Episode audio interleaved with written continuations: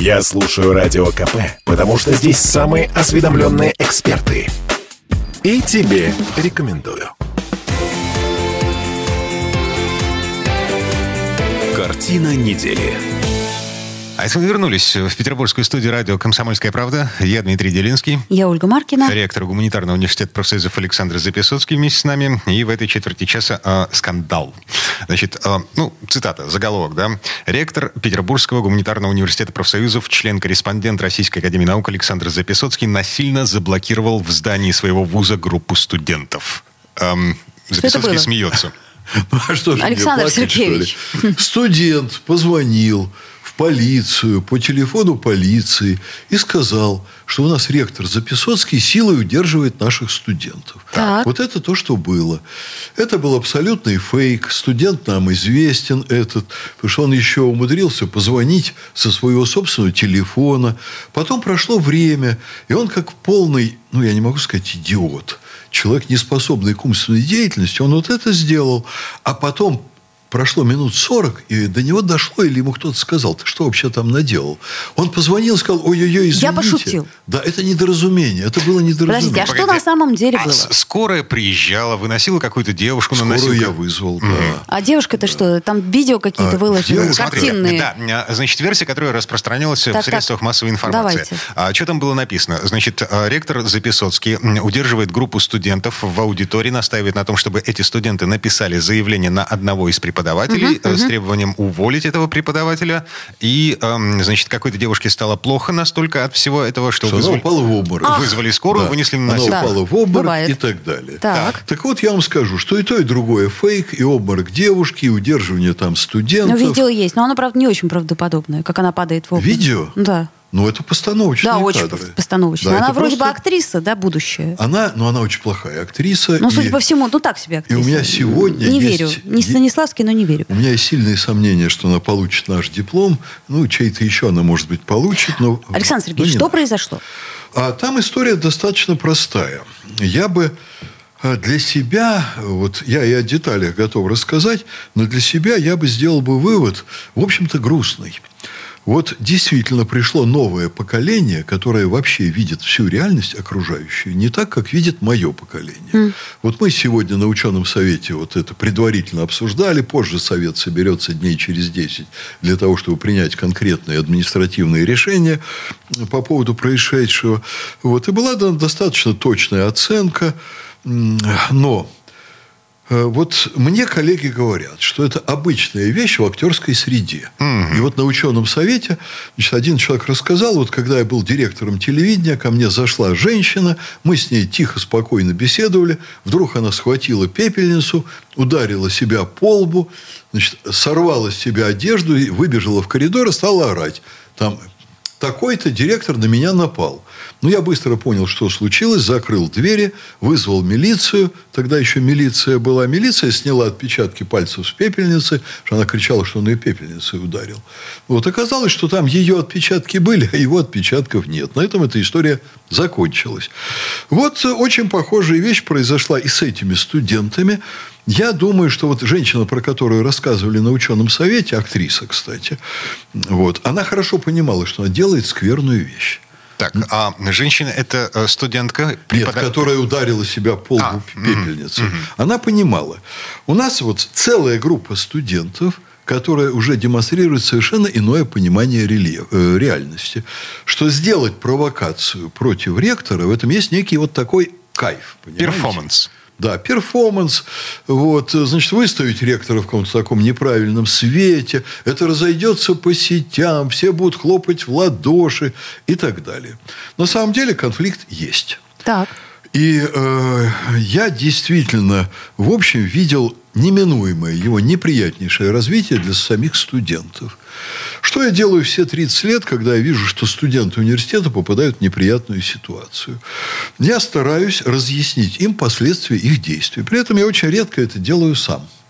Я всегда имею для этого деканаты, кураторов, сотрудников и так далее. Но здесь ситуация крайне неприятная. Она заключается в том, что актерский курс в прошлом году практически пропустил целый год занятий по актерскому мастерству. Они работали с преподавателем. В чем моя беда? этого преподавателя поставил на курс я. Потому что, я в него поверил, я хотел дать дорогу молодежи. Это его был первый опыт, который очень печально завершился. Сначала, там, собственно, год локдауна происходил. Сначала, когда мы перевели всех на локдаун, он стал совершенно безобразно преподавать свой предмет, актерское искусство, дистанционно. Это вообще непросто. Не представляю себе. Да. Угу. Тяжело. Но все остальные работали. Там же ни один курс, ни одна группа. Хореографию преподавали дистанционно. Очень неудобно. Преподаватели нервничали. Методики надо было все перестраивать. Но все очень старались. Этот молодой человек повел себя просто. Он мог... часы свои, посвященные актерскому искусству, мог занятия начинать на час позже. Легко очень. Мы это все, так сказать, имеем электронные данные все. Он мог вести занятия по телефону без видеоизображения, так как другие садились перед компьютером. Там все было видно совершенно иначе. Он просто без изображения. По телефону. Да еще... это у нас все на записях есть. Еще он при всем при этом вел из машины, и при этом был слышен голос навигатора. Угу. То есть, понимаете, мощное педагогическое напряжение. Когда студенты, прошло несколько месяцев, почувствовали, что у них впереди с профессией плохо, месяц проходит за месяцем, а занятий реально нет, они стали ему говорить, а что же делать? Тогда он им говорит, а давайте вы скинетесь. Вот объявлен локдаун, Запесоцкий не разрешает нам заниматься в помещениях университета. Давайте мы на ваши деньги снимем вот в театре таком-то помещении, и мы там будем заниматься очно, несмотря на приказ о запрете занятий по санитарным нормам. Если он нарушает, кстати, то, значит, я плохой ректор, и я позволил нарушать этот приказ и нарушать санитарные нормы. Так. Дальше, значит, он собирает с них деньги. Речь идет о сотнях тысяч рублей. Вот. И там начинаются занятия. Проходят они тоже очень скверно. В это время выясняется это все, потому что в группе есть люди, которые, конечно, информируют ректорат о том, что там поборы идут, люди этим недовольны. Вот. Мы начинаем разбираться, оказывается, да. Письменно фиксируется сбор денег там так, что не отвертеться. А дальше оказывается интересная история, что до учреждения, в котором аренда, деньги не доходят. Да. То есть, это, в общем, так сказать, просто поборы с людей в чистом виде. Он там договорился со своими приятелями и так далее, и так далее. Понятно. Деньги куда-то делись, поделились. Вы его уволили, но, значит, СМИ пишут, что он через суд восстановился. Вы знаете, что СМИ не имеют права так писать, потому что решение суда не вступило в законную силу. Это достаточно долгий судебный процесс, поэтому СМИ, кстати, никто практически... 5 или 6 СМИ из сотни с лишним проверяли, значит, вот эти два факта. Запрашивали, обращались и так далее. Все остальные с радостью опубликовали фейк. Конечно. Это уровень работы СМИ. И уж тем более, они, конечно, пишут, восстановились. По суду, значит, судебное решение сейчас будет обжаловано. Суд принял решение по процедурным там аспектам, а не по сущностным. Суд не спорит с тем, что мы уволили правильно, из-за дела уволили. Но дальше встает вопрос об ответственности студентов. Там, между прочим, перспективы очень сильные 2 уголовных дел. К большому сожалению, как вы понимаете, меня это не радует. Одно дело это о поборах, там либо мошенничество, либо незаконное предпринимательство, когда окончательная сумма будет уточнена. Второе дело это, между прочим, санитарное дело, по которому только что на 1,5 года были осуждены госпожа Ермыш и госпожа Соболь. Это известные вам, не будем называть, из какой организации. Да? Буква «Н» и восклицательный знак, да. Запрещенные в России как экстремистская символика. Получили по 1,5 года. За так. Что они получили по 1,5 года? Они призывали людей на митинги на свежем воздухе. Только призывали. Угу. А здесь преподаватель. Человек, который имеет, скажем так, подчиненных, зависимых от него студентов. Он их собирает и ведет в закрытое помещение и проводит с ними занятия. Угу. При этом среди этих студентов есть те, кто собирает деньги, кто организует приход. Это уже, знаете, даже не пострадавшие, а сообщники. Угу. Организованная преступная группа. Вот. Так, поэтому это неприятная история. Хорошо, а дальше-то? Вот сейчас дальше. Этот инцидент. Значит, деканат, мастер курса. Там уже другой мастер в это время. Мастер, кстати, бьет тревогу, они ни к чему не готовы. Мы выделяем дополнительные деньги, дополнительные часы на занятия. Там Лазарев, народный артист России. Вот. Он приходит и с ужасом говорит, что мне их не учить приходится, а переучивать. И они, говорят, толком-то и не умеют ничего. Это все очень сложно. Мы выделяем там в общей сложности с налогами порядка 300 тысяч на дополнительные часы. Вот. Проходят эти дополнительные часы. Сейчас я опять оказываюсь перед необходимостью выделять дополнительные деньги. Но самое худшее не то, что мы должны дополнительные расходы нести, а то, что студенты считают свое поведение совершенно нормально. Это как? А вот так. Они говорят, а в этом нет ничего особенного. Подумаешь, там мы не выполнили карантинные требования. Подумаешь, там мы решили самостоятельно там, заплатить преподавателю. Вот, и так далее, и так далее. Что нам ваши приказы, говорят они мне. И вы их собрали в одном помещении и устроили разборку. Я их собрал, конечно, да. Для них был разговор достаточно неприятный. Но я им сказал, вы определитесь вообще. Вы члены университетского сообщества. Вы можете жить по вузовским нормам. Возникло, между прочим, подозрение, что деньги, которые они дали, на самом деле, это, по сути дела, взятка. Потому что они понимали, что их профессиональный уровень не дотягивает. Они надеялись на покровительство мастера. И когда он, мастера в кавычках, когда он сказал, давайте соберем деньги, ну, они так прикинули, что уровень актерского мастерства-то он практически у плинтуса. А этот человек может с нами там в любой момент поступить очень жестко. Но в данном случае это догадки, да? То есть это Нет, что такое догадки? Деньги собраны в личных целях. Люди их собирали. Люди считают, что это все нормально, что они должны были так действовать. Ну, хорошо, что со студенткой-то, которая в обморок завалилась? Сейчас, давайте мы заходим со студентами в целом. И я сказал студентам, что мы не можем вам так себя позволить вести в университете. У нас очень строгие нормы по этому поводу. Мы взяточество не терпим, поборы не терпим. Невыполнение, значит, приказов типа карантинных – это очень серьезное нарушение. Есть другие приказы ректора, которые тоже не всегда выполняются. Ну, например, кто-то опоздал, кто-то не пришел на занятия. За это не отчисляют. Из-за этого беседуют.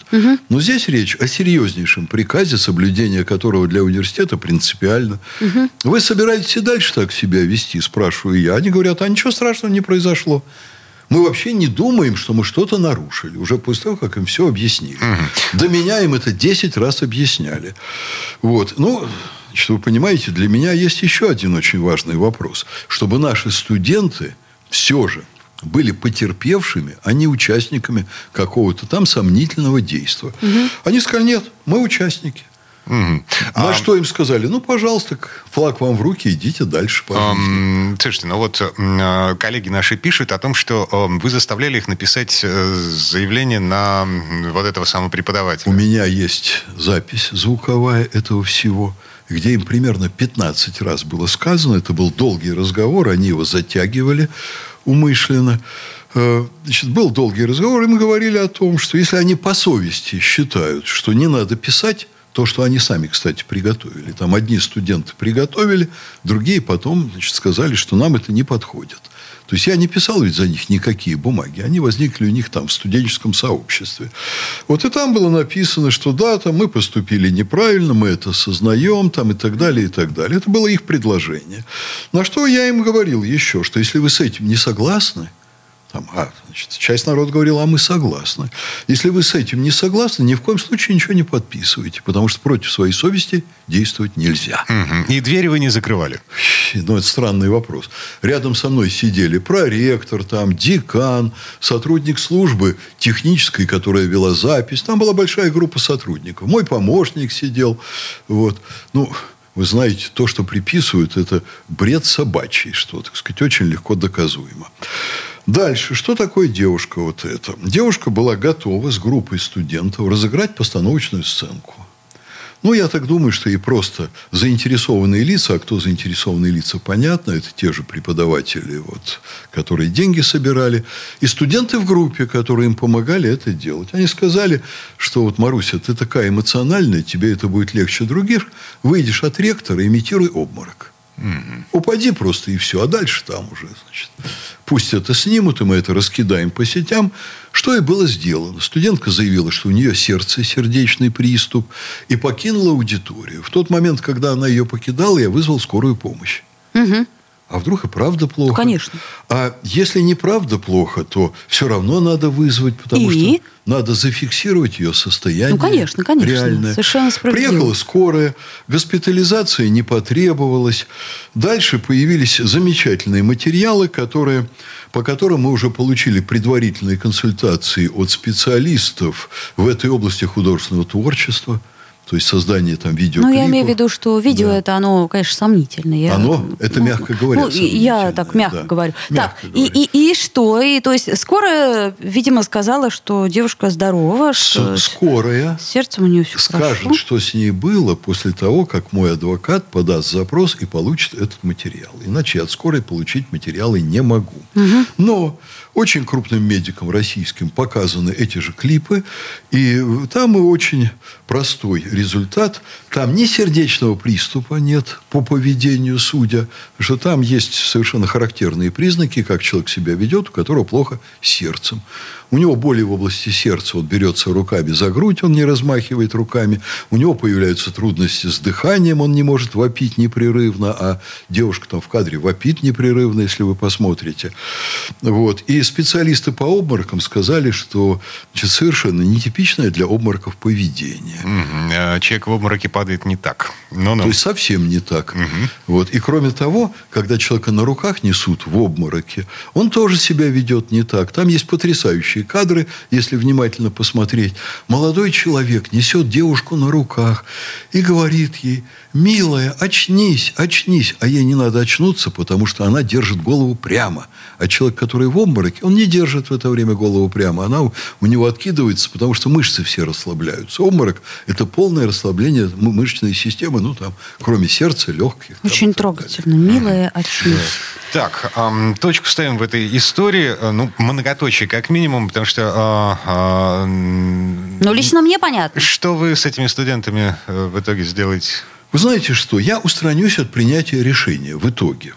Ученый совет. Мы сегодня это обсудили на ученом совете. У нас есть профильные кафедры по этой части, есть кафедра актерского мастерства, есть кафедра, которая занимается мультимедиа, есть кафедра, которая занимается искусствоведением. Вот они это все посмотрят. Вот этот перформанс они будут оценивать с точки зрения искусства. Да. Поэтому вообще-то я думаю, что могут отчислить по непригодности. Плохо сыграла. Плохо сыграла, да. Не верим. Да, поставили плохо, режиссура безобразная. Но... Это первое. Второе, мы сторонних экспертов сейчас привлечем, чтобы сторонние незаинтересованные профессионалы высшей марки там дали свои заключения.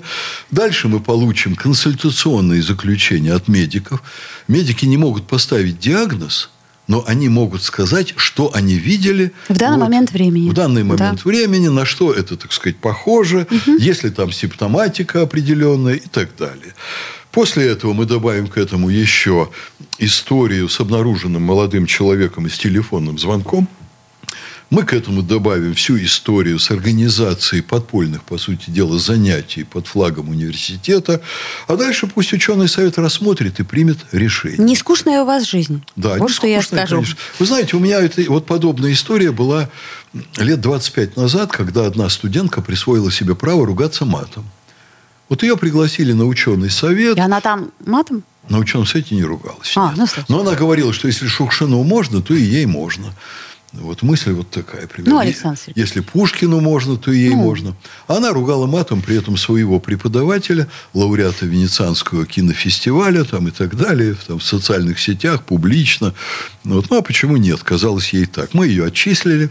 С тех пор у нас в университете ругаться матом не принято. Я думаю, что совсем через короткое время у нас все поймут в университете, что конечно, про это время от времени приходится напоминать, заниматься сбором наличных денег на подпольные занятия и стимулирование преподавателя не надо этим заниматься. Как это звучит замечательно. Подпольные занятия. Я понимаю, там на какую-нибудь вечеринку непристойную забирать, там еще на подпольные занятия. На непристойную вечеринку если это не стало общественным фактом. Можно. Я не обращу внимания. Правильно. Не замечу. Это личная жизнь. Вот. Нельзя устраивать провокации, нельзя фейки фабриковать, нельзя врать прессе про родной университет. Пресса вызывает отдельные сожаления, но я не воспитатель для прессы, я не воспитательный персонал. Но я могу предположить, сегодня уже звучали мнения, очень резкие члены ученого совета. Вы понимаете, это разрушение образовательного пространства. Потому что если вот такие вещи сойдут людям с рук, дальше вообще кого-либо чему-либо учить становится невозможным. Вот вы поставили двойку, а там молодой человек, ее получив, он вышел, ему стало плохо, и он уезжает на карете скорой помощи. И преподаватель 10 раз подумает, ставить ему двойку или нет. В следующий раз. Да. То он такой нервный, еще помрет.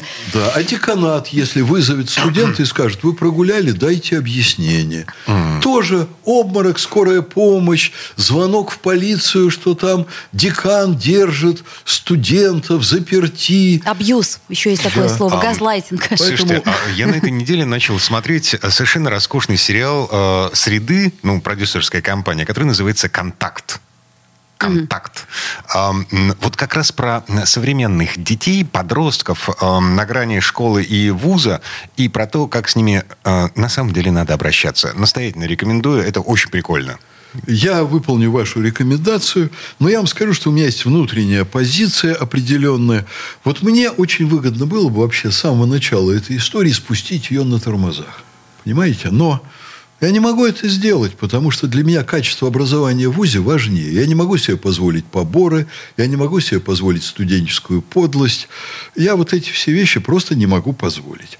Я не думаю, что я буду подписывать лично приказ об их отчислении. Вот. И я это все оставлю на откуп ученому совету и моим коллегам. Вот пусть они примут решение, поскольку, понимаете, провокации были против меня лично, я заинтересованное лицо. Но... тот случай, когда я не на стороне своих студентов. Мне трудно вспомнить, когда это было. Вот чтобы я был не на стороне одного безобразника, такое было. Но чтобы я оказался не на стороне целой группы студентов, это со мной впервые за 30 лет моей работы ректором. Я не на их стороне. Ну, наверное... фигово, что мы удивляемся, мы не потеряли способность удивляться тому, что происходит вокруг нашей жизни, но фигово то, что мы вынуждены удивляться вот таким вещам. Приговариваем. Ректор Гуманитарного университета профсоюзов Александр Запесоцкий. Ольга Маркина. Я Дмитрий Делинский. Всем хороших выходных. До встречи. До свидания.